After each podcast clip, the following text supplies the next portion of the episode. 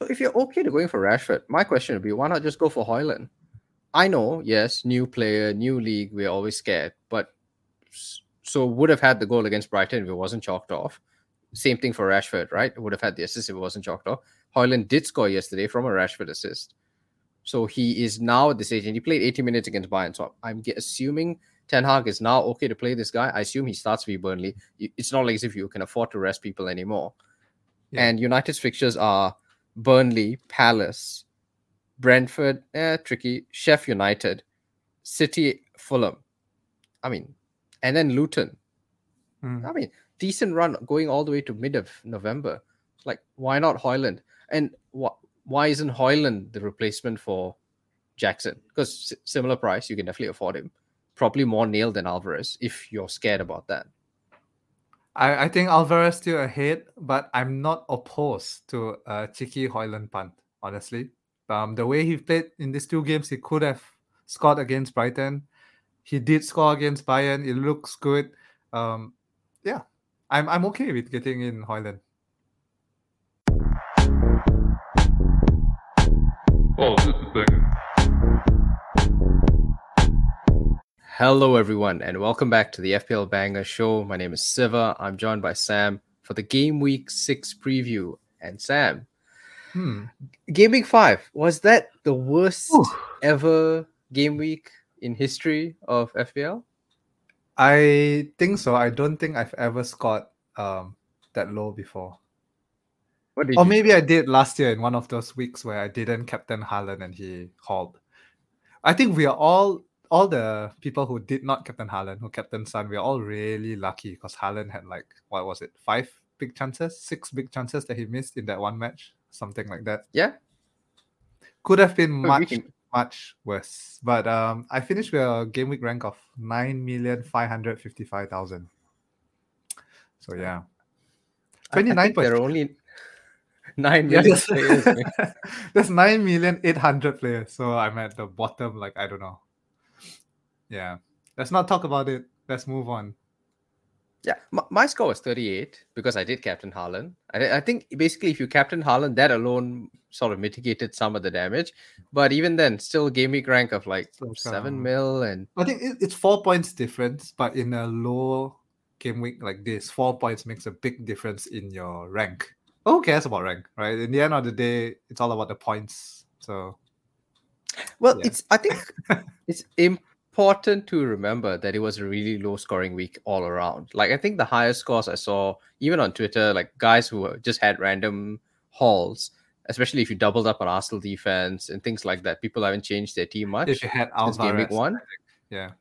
I had Alvarez, yeah. So people had Alvarez, you had Salah but the highest scores I was seeing was at around 50, maybe 55, nothing more than that. And the lower end was maybe 29, 28. So I think.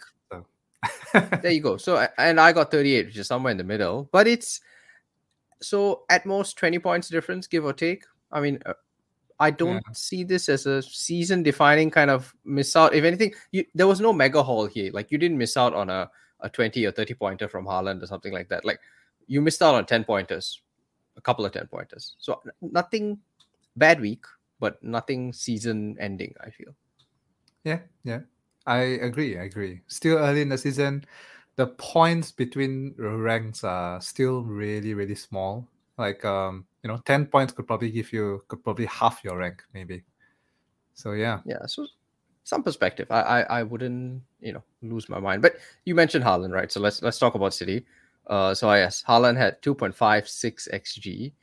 Uh, this like one of the most xg I've ever seen in a single match. And this isn't counting the fact that he could have scored Bernardo's goal, but basically just let it roll over the line. Very nice of him. He, he, must also own Alvarez, who got the assist for that. Uh, what what do you think about? Because I don't know why, but this seems to be a debate, and I can't relate to it because I already have had Alvarez since game week three. But that's the big topic this week about getting Alvarez this week. And there seems to be some debate. Like a lot of people are trying to say he's not essential. You don't have to get him in. He's a, a minute's risk, even though he has started every single game. I, I, as an Alvarez owner, I can't even begin to sort of understand why there's any panic about this. Just get him in. Seems like a very obvious asset. Plays for City. best attacking team in the in the league. So what's what's the big deal here? Yeah, I think um, we talked about Alvarez like maybe two or three weeks back, and um, we highlighted him as a better option than Foden.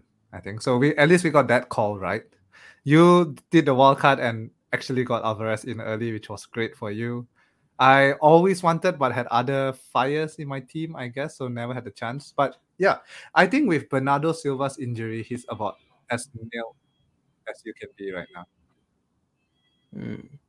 Yeah. So Bernardo's injury, uh, which Pep mentioned, he also, of course, you'll have heard the interview where Pep said that uh, Alvarez is almost undroppable, which is scary because usually when Pep compliments a player, it means they're benched.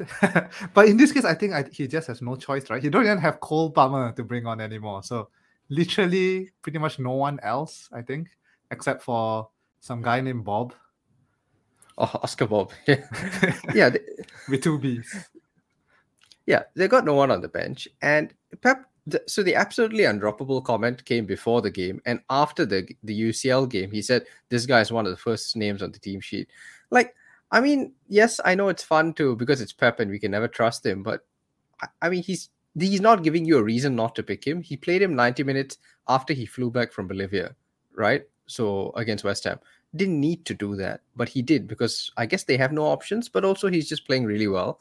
And if you look at his stats in the midweek game, so 15 of City shots against uh, Red Star Belgrade were attempted eight by Alvarez or created by Alvarez himself with seven.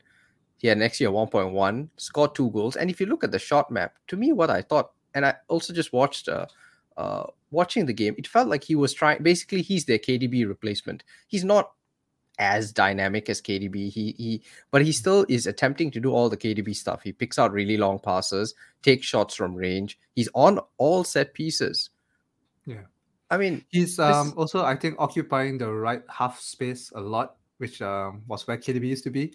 But I think one thing better he's at, or maybe not better but different, is that he's identifying the spaces um, that is left by Haaland, right? As Haaland draws the defenders away and cutting into those small spaces and getting his goals, you know. So assists and goals feels like a no-brainer, I guess. Yeah. And I thought the first goal he scored against Red Star Belgrade was very reminiscent of how Haaland and KDB worked together last season. Uh, it is a give and go. You know, Alvarez gives it to Haaland. Haaland waits. He knows that Alvarez will make the run. He passes it to him. Alvarez rounds the keeper and puts it in. And it, I, am sure I've seen KDB and Haaland do that last season. As long as KDB is out, I think this guy is fine. You may catch the occasional benching, but again, I think we've always said it. If there was one team for whom rotation risk is worth the gamble, it's City because they're that good. No other team would you do that with. And um, like we said, you know, with KDB being out, Bernardo being out, at least for the short term, there is really no no one to come in for Alvarez right now. Grealish is out as well, right? Yeah, uh, but he's back in training though. Hmm. okay, okay. But Grealish plays on the left. Alvarez usually kind of on the right, on paper at least, because um they're so fluid in game. But yeah. Yeah, right. Uh, right side at eight. I mean, I, I think ultimately you can't. And the next fixture is what Forest at home, and then Wolves. I mean, I, I don't know how you turn those down. But let's talk about the guy who he is replacing for most people, unless you're like me and you have both Jackson Alvarez. So a lot of people are selling Jackson for Alvarez this week. And Chelsea drew nil nil against Bournemouth. It's interesting because it's not that long since Chelsea beat Luton. It was only okay, international break, so it feels like a long time. Well, it's just two games ago. Since then, they lost at home to Forest, which they dominated. And obviously, hmm. you will remember uh, Jackson having that miss from point blank range. The Bournemouth nil nil was a lot different though. Yeah, not much chances, not clear cut anyway. Not clear cut, but they possession. dominate possession. Um, yeah. Which has been the case, I think, in almost every Chelsea game, right? They've been dominating, they've been creating chances. Yes, against Bournemouth, maybe a bit less, but they're still making creating the chances. Um, as you can see on screen right now, Raheem Sterling himself created three chances you know they're putting up good underlying numbers but if you can't translate those into actual points which was our concern with nico jackson um, since after game week two i think right if you can't convert those XG into actual goals, then there's really no point.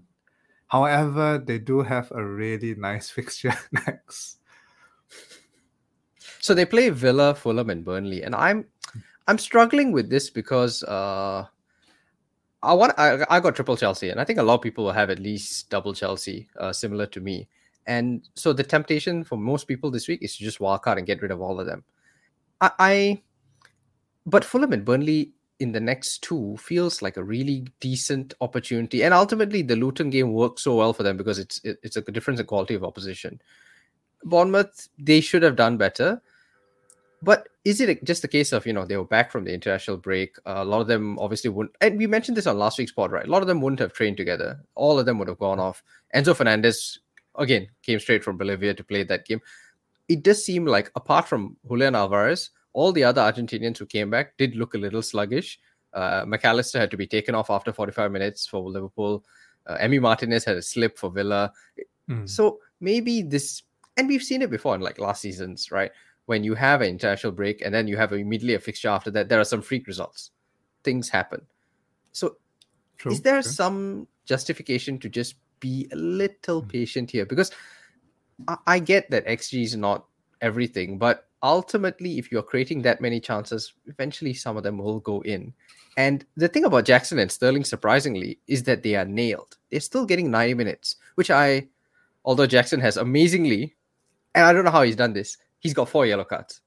He's played five games, which is, it is, it is an achievement to have four yellow cards in this short time. And they're all stupid yellow cards. They're not like he's making good tackles or anything. He's getting them for just mouthing off at referees. He got one this week for standing in a wall and getting upset at the referee while he was waiting for a free kick to be taken against him. So, oh my goodness, yeah. I think if you got either fires in your team, it's not the end of the world to hold them as frustrating as they may be. Um, but if you're happy with the rest of the team, then yeah, do Jackson to Alvarez, who is, despite I mean, um, despite Chelsea's good fixtures. Alvarez has equally good fixtures. As well, every fixture is a good fixture for City. His seems nailed, um, as we mentioned, good underlying as well. Uh, maybe not as good as Jackson, but at least he's coming, you know, um, he's cashing the XG and the XA in. So it's all good. I think moving to Alvarez is a good option. Yeah. I will say something. Uh, a lot of people have asked about why Alvarez is overperforming his XA, particularly because he's got more assists. He's got like something like five assists from 1.2 XA or something. But I think a basic point that people are just not either choosing to ignore or just don't know is the fact that when you look at XA stats, expected assist stats, they don't count fantasy assists. So if you get tackled in the box and it's a penalty, mm-hmm. that's an assist if it's scored, but it's not going to be counted in XA if you pass and it's deflected, so one of Alvarez's assists is a deflected pass that got to Haaland and Haaland scored. That's also usually not counted in XA. So it's honestly it's stupid to try and sort of uh, judge an over performance. And anyway, it's five game sample size, so you're not really getting anything useful from this. But basically, yeah, fantasy assists are not counted. And Alvarez is the kind of guy who is going to get in the box a lot and is going to get tackled. And in fact, he also had he won a penalty against Sheffield United, which Haaland missed. So he'd have another assist. And again, wouldn't be reflected as XA. So people just need to sort of the overperformance thing is overblown, basically, with yeah. Plus, I've always felt it's kind of easy to overperform your XA, right?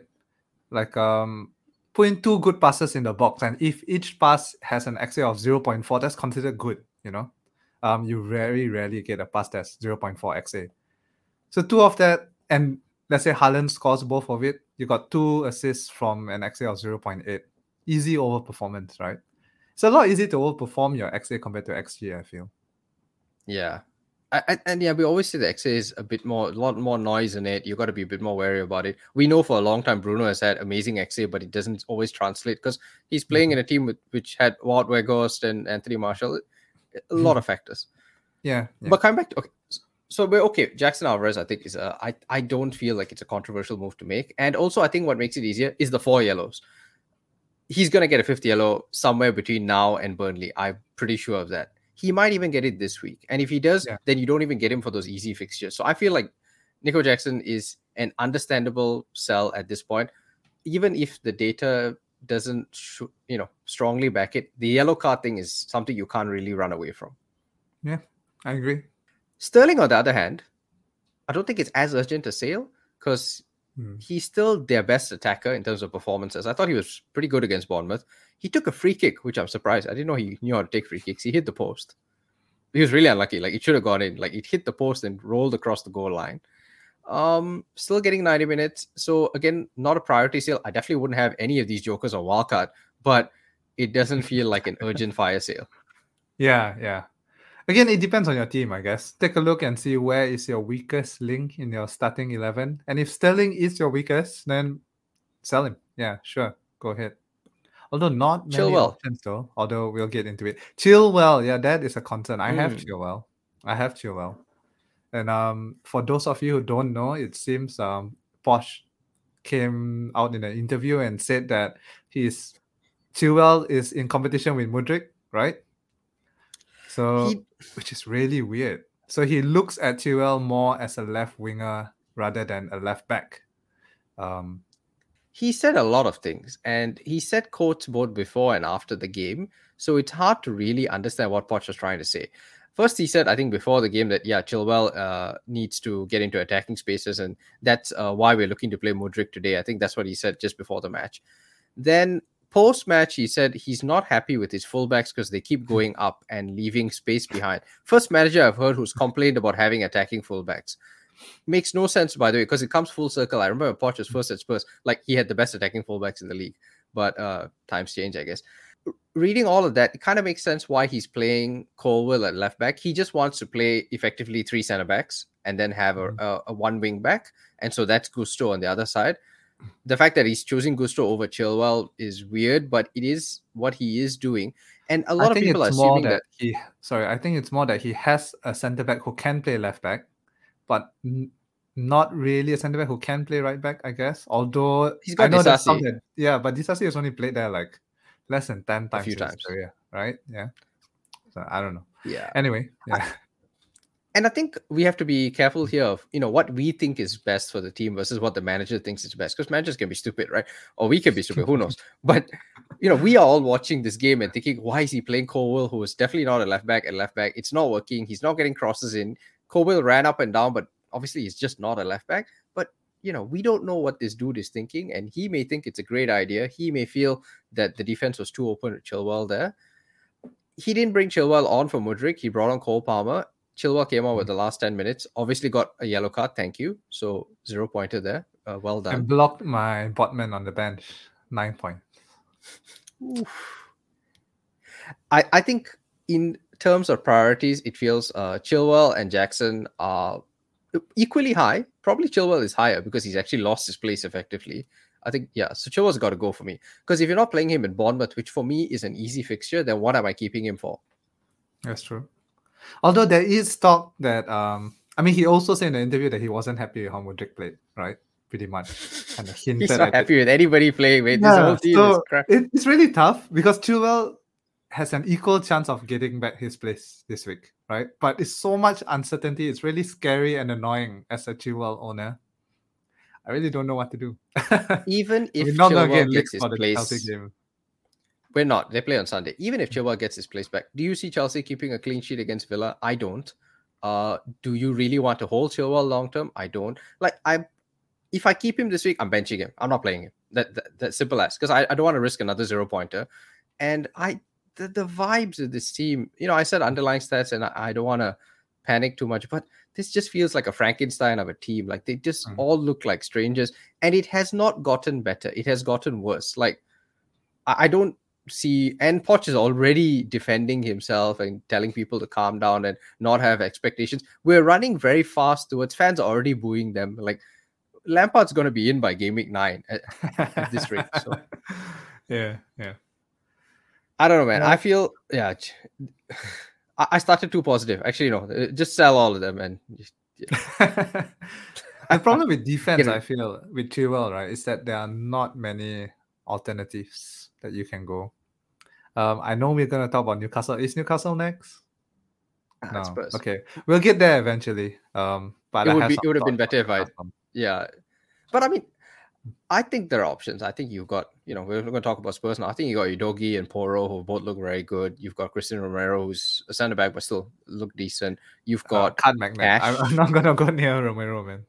Ah, but Romero hasn't hmm. had a card this season. It may surprise you to know. And I think that's down. That's last year, right? No, you, you're talking about last year. That's old Romero. New oh, Romero. New and improved as, version 2.0 new and improved Romero this season, zero yellow cards, zero red cards. Last year he mm-hmm. had 10. He's played he had 10 in 27 games. This year he's played five games and got zero. Postecoglou is calming them down, mate. He's just, you know, he walks in, just says, It's all right, mate. Just just chill out. My my worst Australian accent. Yeah, just yeah. But I think if you're getting a Spurs defender, definitely Porro or Udogie over um, Romero, right? Yeah, I mean, uh, you, ultimately you want the the fullbacks, and I went for Doggy just because I was scared that Emerson Royal might play a game some point. But it does look like Porro has that place nailed down, and Porro, when he plays, is the better asset, I think. But yeah, yeah to your point, I think plenty of options. We'll talk more about uh, the other defensive options. Let's talk about Spurs. Oh, I'll let, I'll let you have this one because this mm. this game did not pan out. Well, maybe it did. It panned out the way some people thought it would. I found it very surprising. Yeah, yeah. I think Maddison good as always, right? Um, mm. surprised to see him. Um, he came off a bit earlier, right? Son and Maddison. Mm, yeah, yeah. So he came off. Um, I can't remember which minute, but he did. I was really surprised because I would think that you know you leave Maddison on to try and unlock um Sheffield's low block. He look good if you have Maddison. Don't panic. You know, um, great asset. Son, on the other hand, was a bit quiet. I think that's putting it but, mildly, mate. how many shots do you have? I don't even have the stats. Do you have Son stats from from that game? It's it's on the screen, mate. Zero point six one six xg. I mean, you don't need to know how many shots he had. If they even if he had many, they were they were all bad. Zero point zero two xg. I, he I he felt, did not adapt to the role. I felt that Spurs were really um snatching at chances. Like every half chance they would get. I don't know. Is it the facing a low block that they feel like they can't really penetrate. So they were taking a lot of um, I wouldn't say long distance, but maybe mid distance outside of the box shots, even though there's a lot of uh, defenders in between and, and things like that. So, but they kept pushing, they kept trying, they kept attacking. Um, I think Manor Solomon also created a few chances. I mean, he did well, but again, it just seemed like the whole team was not finding that final pass to unlock the defense. Um, got through there in the end with Richarlison, who came on and finally scored a goal. So good for him. I think there's a chance Richarlison plays up top again and Son moves back to the left. We'll see. I'm not I... panicking as a Son owner yet, but we'll see how that goes.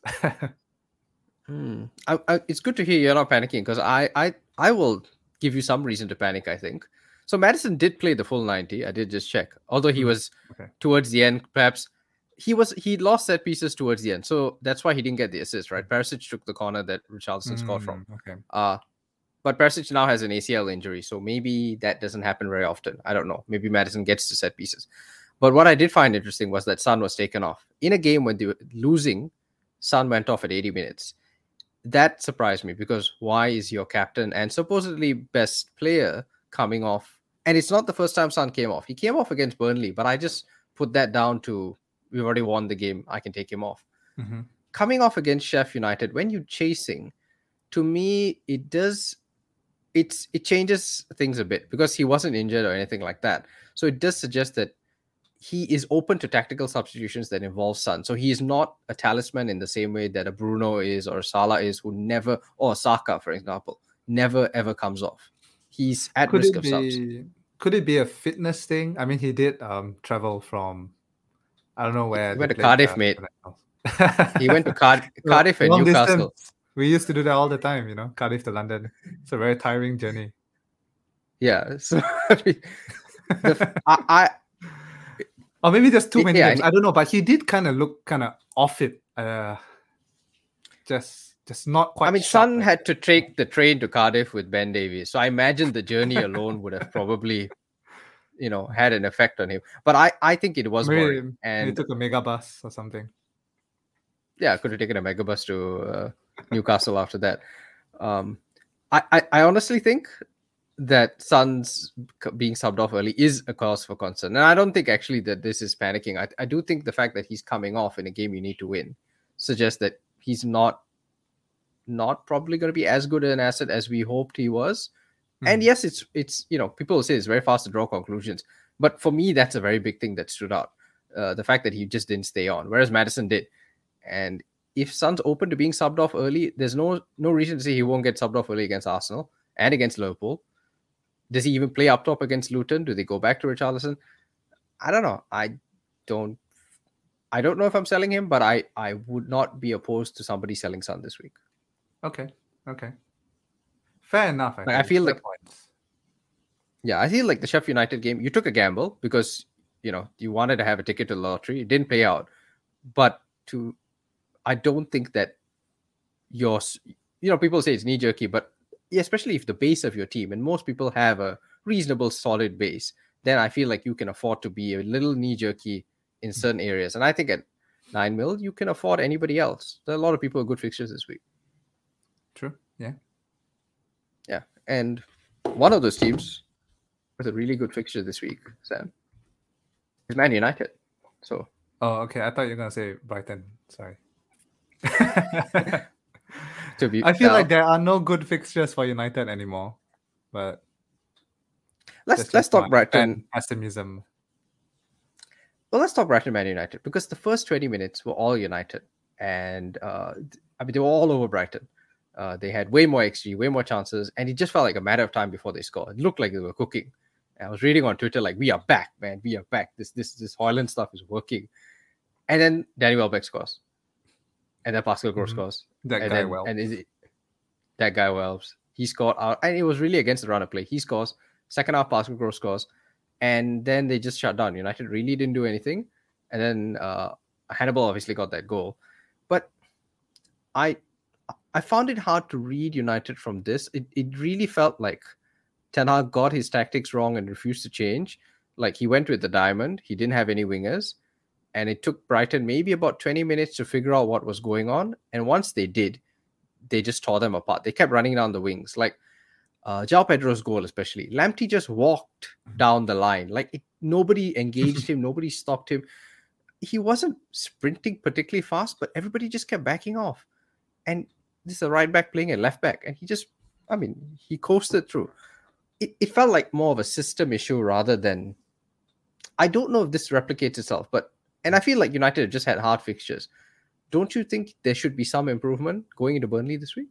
I think there should. Um, looking at the way we play against Bayern, yes, we did lose, but we also scored three goals um, yeah. away which is pretty impressive. Attacking wise, it looks better. I think as more people come back from injury, United should, in theory, in theory, get better.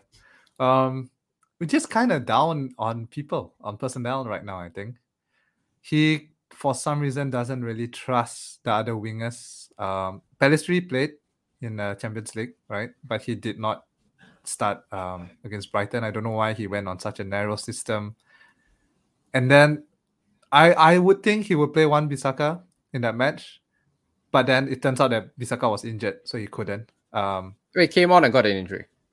Yeah, yeah. I would think that he would start actually, but he didn't because um, you know, against Mitoma, you would think he won the best tackler to play against the best dribbler in the league. But maybe he had a knock to begin or a pull to yeah, begin with. Maybe that's I, I, think it's possible. Yeah, like um, yeah. he maybe felt uncomfortable but the way the game was playing, no choice to bring him on, and then he got fully injured. So now we are really short on everyone.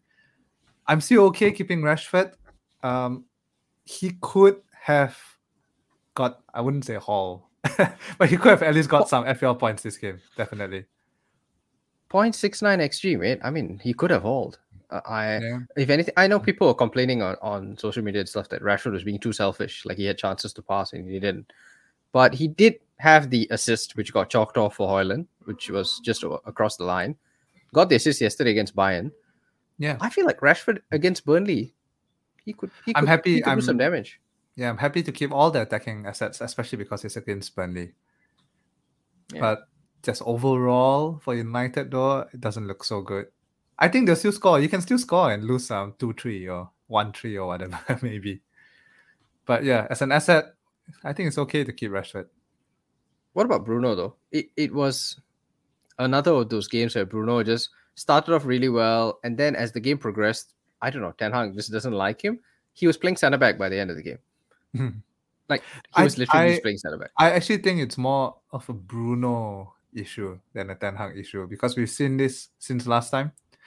When we don't control the game, he tends to get more fast, frustrated, um, especially if there isn't someone to build up from the back, and then he goes and does do it, does it himself. He'll stand in front of the center back, like pass it to me, I'll make it happen. You know. Um, and it's been a trend. So that's why I think we really need better players behind him. I don't know what's up with Casemiro. He's not been playing his best. Anyway, this is not a United Tactics podcast, or else I'll be going on for another like 30 minutes. So no, but it is important, right? Because I think a lot so a lot of wildcard a lot of people are on wildcard this week. And if you want a wildcard, go ahead. But uh one of the questions people ask is should you have any United mids at all? And I'd have I'd have Rashford still, I think, because we got so much money even with Salah, yeah. you still probably fit in Rashford and Haaland, you know. But would you doubling have, up have Rashford Ra- and Bruno? I wouldn't on a wildcard. I wouldn't. If I had him, I wouldn't sell, but I wouldn't buy him. Okay, so Bruno, if you have hold, but you wouldn't have him on a wildcard. Rashford, definitely on a wildcard, which means that you do think United should improve because otherwise you're not having Rashford, right? I feel that Rashford should improve. uh, in terms of points, at least. Whether United as a team improves, I don't know, but at least Rashford still seems like the focus of the attack, which is what you want. And even um, when Højlund comes, I think it's it's better for him because he, I mean, he almost got an assist last weekend, right? Marginally, ball went over the line, and he did get an assist yesterday um, against Bayern. So it's working. This partnership, I think, has a lot of potential. So if you're okay to going for Rashford, my question would be, why not just go for Højlund? I know, yes, new player, new league, we're always scared, but so would have had the goal against Brighton if it wasn't chalked off. Same thing for Rashford, right? Would have had the assist if it wasn't chalked off. Højlund did score yesterday from a Rashford assist. So he is now at this age, and he played 80 minutes against Bayern. So I'm assuming Ten Hag is now okay to play this guy. I assume he starts for Burnley. It's not like as if you can afford to rest people anymore. Yeah. And United's fixtures are Burnley, Palace, Brentford, eh, tricky. Sheff United, City, Fulham. I mean, and then Luton. Mm. I mean, decent run going all the way to mid of November. Like, why not Højlund? And wh- why isn't Højlund the replacement for Jackson? Because s- similar price, you can definitely afford him. Probably more nailed than Alvarez if you're scared about that. I, I think Alvarez still ahead, but I'm not opposed to a cheeky Højlund punt, honestly. Um, the way he played in these two games, he could have scored against Brighton. He did score against Bayern. It looks good. Um, yeah, I'm I'm okay with getting in Højlund. Okay, good. I think I might do it this week. You know, because it feels mm. oh, yeah, like already the... have Alvarez. Yeah. I already have Alvarez. So people like me who are weird, this is for the 10 of us who have both Ajax and Alvarez. It does feel like Højlund's going under radar. It, for all the good reasons that Rashford is a good pick, surely Holland should be a decent pick as well. Mm-hmm. I agree. I agree. Okay. And you're not that negative about United, considering the fact that they do face Burnley. Although I will say Burnley were much better against Forest. Uh, it's hard to have been any worse than they were before. But mm-hmm. all those issues we spoke about with Burnley on last week's uh, show, they fixed a lot of them. So they started the left back. They started Charlie Taylor. brought him back. He played well. They started Josh Brownhill. Played well. Uh, but they lost Lyle Foster, which is really sad. Like I don't know if you I mean, you didn't care about double game week seven, but I did. And Lyle Foster was going to be my guy. He was five mil forward, scored. Then he assisted the first goal. He scored a goal, which is then ruled off offside, and then he gets sent off injury time for a silly elbow, like so stupid. And he's now going to miss half of double game week seven, which makes him not mm-hmm. an option. But I, I think Burnley have improved, so I don't think it'll be an easy game for United. But I still think United should score. They, but they just yeah. might concede. Yeah, yeah, I agree, hundred percent. United should score, but also will probably concede. Now, it's all a matter of scoring more than we concede right now. Okay. So we're not so negative because it feels like start of the week, people saying Ten Hag's probably going to lose his job soon. Ole is back in the press giving interviews now, saying that he's been turning down job offers. Always feels like this is like your long ex, like just I'm still here, you know, yeah, I'm available. I mean, honestly, I wasn't really panicking because Brighton are a really good team. De Zerbi is a hmm. really good manager. I don't think that's much um, it's not that humiliating to lose to Brighton, you know, to one of the best run league uh, teams in the league. It's not like we lost against um, Sheffield United or Burnley. No offense to them, but do you know what I'm saying? Like it is a respect- respectable team to lose to. Yeah. Sometimes you just have to. It, the fixtures just line up in a certain way where you get bad vibes. I think this is different from Chelsea. Chelsea have had the easiest run any team has ever had this season, and they have messed it up. Whereas United have had a tough run playing Arsenal and Brighton back to back was never going to be easy. Playing Bayern wasn't going to be easy. So now they're getting easier fixtures if you trust in fixtures. And these guys have minutes. Yeah, I like Højlund and Rashford for me. Uh, any defensive punts from United? Because I see some people no. talking about maybe Dalot and Walcott. No, no, no, no. Sergio Reguilon? How he did how play is, well against you... Bayern, I have to say. Um, but no, just United's defense as a whole, I wouldn't go near them. You don't need to anyway, I think. Okay, fair. Yeah, let, us talk Wolves Liverpool. And mm. I guess the big question is do you need to reassess where you stand on Salah? Mm. And I will give both arguments because obviously, when you finish the, the game week and Salah's got 10 points and very few people have 10 pointers, you think, I have to get this guy back. I've made a terrible mistake. I did watch the whole game and I was so annoyed because all of Salah's returns were so frustratingly not lucky, because they're good passes. He's he's assisting very well. He's turned himself into this creator, but it's like everything he passed just like became a goal. Uh, yeah. The the Robertson goal was purely down to Jose Sa just being an idiot, throwing out the ball for no reason, and then uh, it's a Salah pass which goes to Robertson and scores. The Harvey Elliott one, which could have been a third assist, it only wasn't an assist because Harvey Elliott shot was off target, so Salah didn't get the assist. Thank God. I, I think I was going to cry at that point if he got three assists. But ultimately, his XG was really low, as you can see on the screen 0.24 XG against Wolves, which is weirdly low given that it's more Salah against Wolves. He's still 12.5 mil, nothing has changed. His this 10 point haul brings him up towards the top of the mids, but there are still a lot of guys who are doing similar for a lot less. And then they play West Ham, Brighton, Spurs in the next three. It's now Thursday, so I've had some time to think about it. I don't feel as panicky about not owning him as I did at the start of the week. How do you feel? Yeah, same, same, Siva. And for the exact same points that you brought up. And I think we actually talked about this last week, right? We did talk about Salah and we did say the, the exact same thing. He seems like he's moving into a more creator role. He's not really getting into dangerous positions. And at the same time, it seems the teammates are not exactly looking at Salah as that focal point, right? Right now, it seems like he's getting to the half spaces outside of the box, and then the other guys are making the run in. So if I were to target a Liverpool attack, I would probably go Diaz, I think, who didn't start but looked really dangerous when he came on. That's the problem, I think. Like, so Salah is a really good creator now, it seems. Um, he's turning into KDB. but the other slots would be goal if any of them were nailed. Doesn't seem I, like it is that way. I, I, um, don't think you're ever going to get to that point where you feel confident enough about Diaz, Nunez, Jota, Gakpo to pick them. I think that's why people pick Salah, which is fine. And I still think, price. you know, gaming is the price, yeah. But I think on a wild card, Salah fine because you can you can adjust the funds, you can make it work. But I, is he an urgent transfer in this week? I feel like no is the answer I'm leaning towards. Like, but probably I will work towards making room for him by say game week nine if I need him, which mm-hmm. is when the fixtures do really turn. The person who impressed me the most in this game was actually Pedro Neto, who you have up there in the screen, Siva. So I'm proud of you.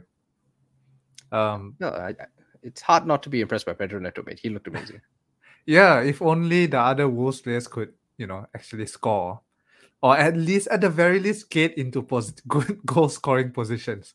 Because I think there are a few times in that match where Neto goes on a run, you know, he's up, he dribbles past three players, but there's no one in the box um, to receive the cross from him or whatever. So really sad, but I was really impressed. And he has scored, I think, three game weeks in a row now. Assisted, yeah. So yeah, I mean, um, I think he's he's had fantasy points. Um, he scored points, not goals, but yeah, yeah, three game weeks in a row. He looks good. He looks really good, actually. Luton next for Neto. Mm-hmm. So I think it's a really tempting punt to go for. I might as an eighth attacker, Neto. I think. I mean, um, I have March who is injured. I don't know if he'll be back. He might be back, may not. But if he's still out this weekend, Neto punt maybe. Quite sad for you, because I mean, March probably would have feasted it against United. I know, right? I was thinking, you know, we don't, yeah, like positionally, it it looks good, and the right winger who replaced him, Adingra, did. Um, how much did he score? Yeah, he got an assist, so could have been much there. But anyway, what's done is done, I guess. Let's move on to the next game week. Tough for you. I think long story short with Salah, uh, if you can get him this week for free, sure. I wouldn't be taking massive hits to get to break my team to get him in this week though. And I think yeah. So wildcard or for free, yeah, sure. Otherwise, I hmm. think you can take your time to get there. Would you do like Son to Salah if you had the funds? I did think about it. I, I could take a minus four and do it, and I'm sure some people can do it for free. I'm sure some people are better than me and have two frees. Would I do it? I think Son, yeah, for free I would. For a hit, mm, reluctantly. I think I feel mm like you could probably do Son to Rashford for free, and get something out this week as well. I'd still and Rashford's got a much better fixture this week. You have to say that United Burnley is a better fixture than Liverpool West Ham. I think, even though West Ham play Europa League, it's uh, Saka. I don't know about Saka, man. Saka's hard to read. Arsenal were very good against PSV and obviously Saka got the goal and assist. We were very controlling against Everton without creating much. Did Gabriel just Jesus start against Everton? Can't remember. No, but he started against PSV. Yeah, so could he be the difference? Like that's why everything was more fluid against PSV. And now that he's mm. fit and he's coming back, Arsenal could start, you know, really playing well again because it did seem like every match in this first five weeks that you guys were really I don't know what's the term to use. Um like sluggish. you had to work really hard. Yeah, sluggish. Like everything was slow and it was really forceful. Nothing was fluid. You know, you could be right. Honestly, that that would make a lot of sense. Uh, because Nketiah really just didn't get involved against Everton. He uh, was slightly offside for that Martinelli goal, and after that, he just didn't get into the game. It could be Jesus being back changes a lot. I do think Raya being in now helps a lot mm-hmm. in terms of uh, just the whole team looks way more secure. I think Raya is Raya. He is. Uh, I after yesterday, no doubt about it. The fact that he started Everton, a game which we have been losing a lot, was already a very big sign of confidence. The fact that he started PSV shows that Arteta doesn't want to mess about. No way Raya doesn't start against Spurs because I mean I was there to see Ramsdale make the mistake against Fulham you can argue whether it's his mistake, but he, he just doesn't give confidence to the back line the way that Raya does. So I think Raya starts for now. It's his share to lose. Well, and Raya's four bonus points. Yeah, he ended up with two bonus points. I mean, Raya is pretty much was the god of goalkeepers last year at 4.5. Bonus, saves, clean sheets. If he really nails down a place at 4.8 Arsenal, I I go for Raya. I'm just worried about I feel... Arteta making some goalkeeper sub or some nonsense like that. He did talk about it. Yeah, he did say, "I wish I could make goalkeeper subs." I've never um, ever heard a manager say that. Uh, for those of you who don't know, he said in an interview that one of his biggest or big managerial regrets is that two times he wanted to sub off the keeper, but he didn't. What what, what kind of statement is that, man? I don't know, but I, I think yeah, I think Saka on a wildcard fine. Again, this week is not the week to make that transfer, right? So for free, no, I wouldn't be doing that this week uh, you're not going to take Saka. He plays Spurs and City in the next three. So you're not going to bring mm-hmm. him in a free. On a wildcard, he's fine. But I wonder if you could be bold and try going somewhere else for the first three weeks, just given the fact that it's Spurs and City and then Bournemouth in between. Like maybe wait and come back game week 10 is what I would try and gamble on. Yeah, yeah. All about making marginal gains, I feel. And if Saka didn't get the assist this week against Everton, which is not a fortunate assist, but it's, it's it's from a corner and it's it's a short corner played. It could have been anybody who made that last pass. Just so happens it wasn't Odegaard, it was Saka. I, but he's I feel like he wouldn't be PSV, right? So he did. He's got an assist against get, PSV. Yeah, goal and assist. So Yeah, but we'll Spurs see, and City in the next three. I mean, I, for yeah. me, that just feels hard. True, true. Let's let's try and talk about XG performance now. I think now we've got some data. We're five game weeks in, and this is total XG for the season. Haaland's at the top. This is why I captained Haaland last week. Like yeah, I'm just one one third of that came from the last game. true, true, true. Six XG, a lot of it came from the last game. But I mean, he's missing a lot of chances, but he's getting a lot of chances. He's Erling Haaland. He's nailed. He plays 90 minutes. Uh, still my perma cap, so easy. Nicolas Jackson at the top, then Odsonne Edouard. Mm. Uh, some interesting names here. Watkins very high. Rashford. Edouard, who has returned um, four gimmicks in a row now. Very so should under we, be, pick. Should we be talking about Edouard as the replacement for Jackson instead of, mm. you know, all these other guys we're talking about? I mean, He's Alvarez, really good fixtures. Yeah, Alvarez is still clear as number one. But if you already have Alvarez, in your case, Siva, and then you want mm. another forward to play 3 4 3, I think Edouard looks good. And it looks like he's finally nailed down a place, right? Because, like, the issue with Palace forwards for the last two seasons is that it was either Zaha sometimes, Edouard sometimes, Mateta, some. Yeah, so it looks like he's finally nailed. So I I like it. I like an Edouard punt. The good thing for Edouard's minutes is Michael Olise apparently has a setback in injury, so he will be out longer. So Mateta's been playing sometimes on the right in certain games. He's been coming on at the right. Uh, so perhaps if, if, they have to keep going with that, then no issues about Edouard playing up top. Uh, very good fixtures. I mean, uh, Fulham next, then United, Forest, uh, Burnley. I think in the next six. It's pretty good. I just, I don't know. Um, do I trust Palace as an attacking team? Maybe I, this is maybe just bias. It's sort of like old notions about Palace being defensive, but they have been well, scoring. I think Eze has been creating a lot of chances, and if they had better attackers, they would probably be doing a lot better than they are. But with the amount of chances he's receiving, I'm talking about Edouard now. You know, he's bound to score some of it. Therefore, four goals. I'm really surprised to see Doucouré there um, at fourth. Really interesting. I, but I, I think I, most of it was in one game week as well. I think um, I can't remember which one was it. But Everton Sheffield, had... he scored that goal mm. from close range. I think that may be why. Mm. Yeah, yeah. Uh, Ollie Watkins who... next. Very frustrating. I have Ollie Watkins still. Zero goals so far, but four assists. Like he's only blanked one week. He's getting five points every single week but zero bonus, which is really annoying because he used to be a bonus monster. Um, going by the last season and the season before that. Well, let's be clear, man. I don't know. You didn't deserve an assist this week. Okay, there was no way that was a pen. Uh, uh, uh, very I, clean tackle. And I needed all the points I could get this week. So it was the first time. So for those who haven't seen, Ollie Watkins got a pen this week because of uh, Palace giving away a pen towards the end of their game. It was never a pen. In fact, after the referee blew for the pen, VAR told him to go over, and look at the camera, which is effectively VAR telling him, dude, you messed up. It's not a pen. Goes over, looks at the camera, and clearly, I'm sure in VAR, there's all these power dynamics. Like this guy probably was sent by some junior dude and just like, I'm not changing my decision, mate. No. So, f- very rare do you see that. and actually, the whole VAR system is really weird, right? Because we had an interview with um, which referee was it?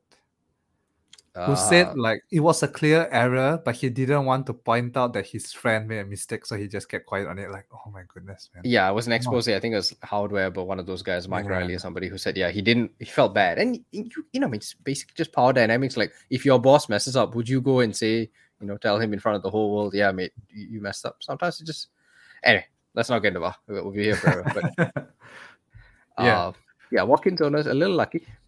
This is the list for XA now, so the expected assists from Understat and it's interesting to see uh, who's on both lists. Obviously, you can tell just by looking at the list who, who was on the non-pen XG list, who was also on the XA list, is Salah.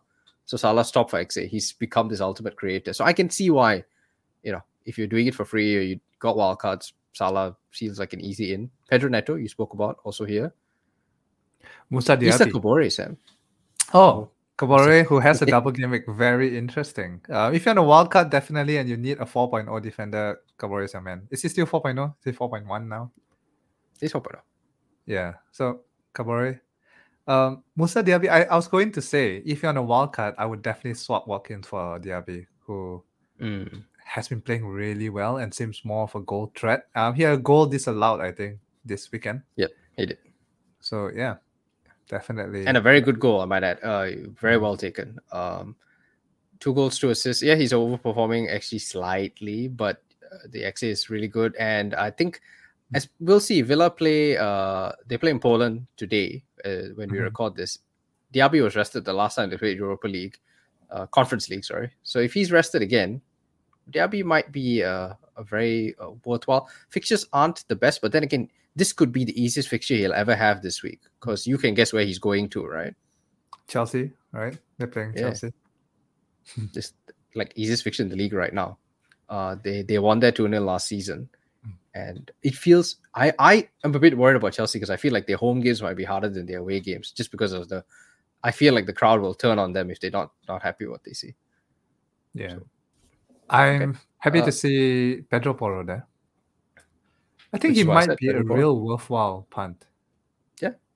On a wild card, I think uh, I'm already questioning why I have Udogie, but I mean went for nail minutes. But yeah, Porro's the more exciting one. Okay.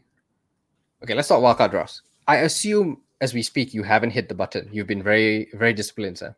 Yeah. I'm kind of happy with my team. I mean, of course, you know, if I had a wildcard, there'll be a lot of changes I can make. But looking at them, I'm kind of happy going forward with them. So I'm, I don't think I'll wildcard yet. I'm But not yeah, tempting you with this draft that I've made for you. Like I, I sat and thought, like, what would Sam want in his team? Do you have Flekken? You got Flekken. You got Areola. You got Flekken. Areola. I don't have okay. Areola. See, so and I made a very nice defensive draft. It has Kabore. See, you wanted Kabore. I put Kabore in this draft. I know you like cheap defenders, so Jordan Beyer is in here. Somehow Jordan Beyer got a bonus point for Burnley despite conceding. So He Jordan Beyer has actually made um, the most tackles of every player in Europe or some something like that. I remember seeing the stat on Opta. Like um he's been pretty insane. so good for bonus points, I guess. Yeah. So maybe that's that's what you need for this double game week. I've obviously put Botman, Estupinan, Schär. I thought you're not gonna want Trippier, right? You're you're a cheap person. You you hate Yeah. spending Oh, money. In I'm a cheap person. Wow, Siva. Thanks. So yeah, I kept it very cheap. I've got Odsonne Edouard. I knew you would like Odsonne Edouard up top uh, with Alvarez and Haaland, and in the midfield, I've got Maddison on the bench. That's how much money I've saved for you. Hmm. Maddison on the bench, obviously this week, but a very good glue guy. And starting is Rashford, Salah, Diaby, and Mbeumo. So I feel like Maddison's a really easy guy to bring in once Edouard needs to be benched because he'll you want to bench him in certain weeks, and Maddison's the kind of guy you play, you would feel comfortable playing any week. Is this draft wildcard draft not perfect, Sam? And why aren't you already activating it right now? I have issue with um this double Newcastle defense. I have issue with how hot people are on Newcastle defense right now, just because they kept one clean sheet. Like you know, before the game, everyone's going on about how they haven't kept a clean sheet for like a year or I don't know, some some a long time. Um, and It's then they kept one clean sheet, and suddenly everyone's like, "Yeah, double Newcastle, yeah, essential double Newcastle." I mean, they kept a clean sheet in the Champions League. Well, let's be honest, uh, Milan could have scored like five or six goals, right? Like uh, they were so wasteful. I I'm I'm okay having one of them, which is why I have Botman. He was the cheapest. I wouldn't go as far as to double up on Newcastle defense. Okay, so who would be the second defender you have? You don't have a Spurs defender. Where's Pedro Porro, man? Okay, maybe that's what that, that's what's wrong with this draft. Yeah, Pedro Porro. Okay, but the fact that that's the only change you can make, Sam, suggests to me that this is a pretty good wildcard team. It is. It is. It is a good wildcard team. Um, not much complaints, I guess. Could move one of the keepers to David Raya if he really nailed his place down. Yeah. So I think you you know it's all team dependent, and it's pointless telling people whether it's the right time to walk out or not. But if you feel like you can hold on, then you you you you keep going. But if you need to, I think you've got enough. Not say information because information changes every week. Teams go in and out of form, fixtures change, but you've got a reasonable set of players to work with now if you wanted to make a team. I Mhm. guess the real question is for wildcarders, Sam. Is Trippier essential or can you go cheaper? I don't think he's been as attacking as he was last season. Um, He's on all the set pieces though. Not all, I think. Um, Almost all. I thought Tonali would reduce his share, but Trippier still takes all of the corners. 14 out of 14 corners so far. Hmm. Okay. Okay. Well, I don't know. I just feel he's not really doing enough to justify such a high price at this moment, at least. Okay. So you can probably get away. I mean, Botman, I think, is t- terrific value, right? 4.5, three bonus points this week. Okay. Mm-hmm. Mm, I think there's not much more we can discuss about wildcard. I guess Carlton Morris. Yeah, let's let's talk about Carlton Morris. You know, let's let's get this over with, right? Is Carlton Morris on a wildcard team this week? Because he obviously Luton striker has a double game week. Normally we're about, all over that. What about Zeki? Um... Zeki Amdouni, ah, finally. See, I, I guarantee you we will be the only pod this week that even knows who Zeki Amdouni is, okay? you got to get people sp- speaking about him next week saying, Burnley have this guy, Zeki something, but don't pick him. We don't know who he is. Zeki Amdouni is a great talent. Like, he's, he, they call him the Swiss Messi, okay? Oh, okay. StatsBomb did a comparison of players like who most resembles Messi, and he came up, okay? Uh, wow. Signing from Basel, very very inspiring story. You can go read read about him. Looks really good. Obviously scored this week. Had scored in the Carabao Cup a few weeks ago as well, and will definitely play both games at the double because Lyle Foster, idiot that he is, got himself suspended for the first one. I mean, mm-hmm. if you're on wildcard, it feels like you could take that punt. And Burnley's fixtures going forward are way better than Luton's. If you're not using the wildcard, then I can get the Carlton Morris thing because you can wildcard out of it. But afterwards, his fixtures turn pretty quickly and then he's going to be a very annoying 5.5 forward sitting there. And I thought Luton were awful this week. Like, I don't understand. They went to Fulham and they set up defensively. They just sat behind and tried to hit them on the counter. They weren't interested in actually. I mean, they had some penalty shots, but they weren't creating enough. Carlton Morris came off at 74 minutes. So much for talisman. Like I, I don't know. I don't. I don't want any piece of this Luton attack. Like I think Burnley have the better double, which is weird because they have Newcastle. But I think they play Luton, and that's the easiest fixture in the league. Yeah, true. I I think um you're right. I feel if you were to punt now that Lyle Foster is um not an option, Zeki yeah. probably is the best punt you could take in this double game week, should you choose to do so. Yeah. Although probably the smartest thing is to just avoid all of these dudes and just get people who are, you know, actually good players for good teams. I before you move on, Siva, there is one player in your wildcard team that you're missing. Who's that? James Ward Prowse. He's actually really I, good now. Yeah, he is, man. He genuinely is, and I'm really happy for him because I've been a big fan. But people always tend to say that he's a set piece merchant. He's showing that he has other sides of his game now. Returned again in the weekend. Um, they're playing Liverpool next, but Liverpool has, haven't exactly been um, watertight, right? Could see a goal here, and if anyone was going to score in that team, it seems like, or at least be involved in the goal, seems like it's going to be JWP. I have Bowen, and one thing I did not account for because Bowen's been fine. In fact, you look at total points, Bowen's doing very well. But one thing I did not account for was the fact that because Ward Prowse is on all set pieces, he's just mm-hmm. hovering all the bonus. It's so that like he got one assist against Luton, he got two bonus. Like he, anytime he gets a return, he's he's up there for conversation and bonus points. And yeah, he's scoring from open play now, which is crazy. Like he basically turned him into Fellaini. He's he's getting crosses and he's heading them in. Uh yeah, Ward Prowse on a walkout? I, I I can't knock it. And Sheff United next week. Like uh Sheff United have one of the worst records of set you know, they have the worst record for set pieces XG conceded in the league. Small sample size, but Ward You would be the kind of guy you would expect him to target that you saw Richarlison score from the corner this week. Mm-hmm. Ward Prowse could definitely get an assist next week. Yeah. And no one has him. That's a great part. I, I don't think anyone has Ward Prowse. Yeah, he's getting more popular, but yeah, not yet. Uh, let's talk captaincy this week. Actually, no, let's not talk captaincy this week. It's a waste of time, right? You're all coming back to Haaland, right? Since you all dared to go against him next last week. Yep, yep. Um, back to Haaland this week. He has a good fixture. He's at home. Um, yeah, it's does fixtures even matter anyway? Uh, he can score against anyone, I guess. But yeah, Forest at home. Come on. Although, although, I would say um, a cheeky Alvarez captaincy over Haaland. Oh, he has been outscoring Haaland by except for that one game, right? This is just you trying to be different, mate. I mean, I mean, I don't have Alvarez, so I can't even do that, even if I wanted to. Are you not getting I, Alvarez in this week? I don't know. I I feel like not getting Alvarez out of spite. Like everyone's getting Alvarez in, so I don't want to do it. And I know that's not the right way to play FPL, but I can't help how I feel, man. I am who I am.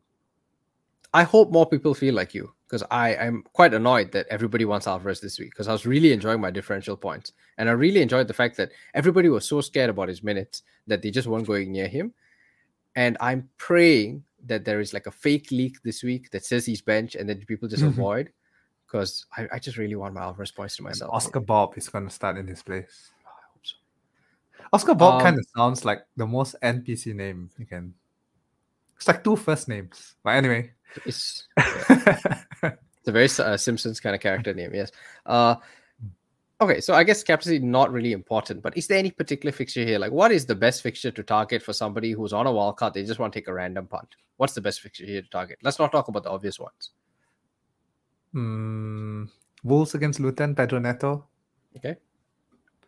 Brighton against Bournemouth, who I think a lot of people kind of move off Brighton assets but they're playing at home against Bournemouth. Granted, they do have um, Europa games this year, so we'll see how they. Yeah. We're recording before Europa, by the way, guys. So we don't yeah. know what's going to happen, injuries and whatnot. But yeah, Sheffield Newcastle. Ah, Callum Wilson, who started last weekend, did not start um, in the Champions League. Isak to his place. Should start again, but then again, you know, it could have been let's rest up before the Champions League game because we're gonna need him. And now that that's over, Isak can again start this weekend. It's, it's a bit of a punt. Um, I wouldn't say a bit. It's a big punt because you, he may start this week and lose his place next week. He may not even start this week, come on as a sub and still score and still get maximum bonus points, as Callum Wilson does. But that is a punt. That is a proper punt, I think it feels a bit too punty for me just because I mean I'd be really annoyed if you went for somebody and they didn't even play. And I don't think, like you say, it, it may be that Wilson was rested because they want to play him this week. It may be just that Isak needed that Champions League game. Although to be fair, Isak was awful. Newcastle as a team did not create anything. I think 0.1 xg. Yeah. Mm-hmm. So maybe Wilson does start this week. But I think the bigger issue Wilson is does he start every week? I think that is your problem. And he starts this week, sure no reason for him to start next week. They play Carabao Cup midweek. They could definitely go back to Isak. And then that's going to be the big issue, Wilson. Every week you're just going to be stressing about the team sheet. Yeah, yeah. Or they could play Isak this weekend to save Wilson for the Carabao Cup. So Who's too much uncertainty. Yeah, I'm with you. It's a bit tough. Yeah. Okay. I, I don't think there's anything else for us this week. Uh, double game week seven, I guess, will be interesting. Uh, and I think a lot will depend. You know, Luton beat Wolves this week, then I think you'll be a lot more hot on it. But you kind of need to see that improvement. I don't think that's being knee jerky. You need to see them be better to justify investment. And same for Burnley. Like if Burnley show up against United, then maybe you're thinking about it. Which is why I think, yeah, double game week seven, not really worth discussing this week. We really need to see more of these teams. They're still adapting to this league. Yeah. And not adapting very well because none of them has a win so far, right? And I think only one who one of them drew, right?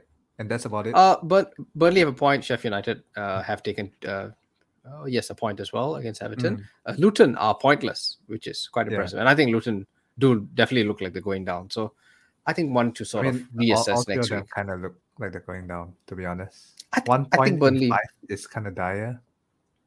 I feel like Burnley can do something, but yeah. Uh, long story short, I mean, as excited as we are about punts, and you know, I love Zeki Amdouni and all these things, and you, uh, Koleosho, another Burnley mate who looks really exciting. Uh, all of this stuff is just like not worth a transfer this week. Wait till next week and then see if it's really worth the gamble. All right then. So that's it for this week, Siva. All right, and we will see you next week. But in the meantime, let's let's, let's please get a green arrow. Right? I I literally can only get green arrows right now. I think. Can't get much worse than this. So, yeah. See you guys next week. Bye. Yeah. Oh.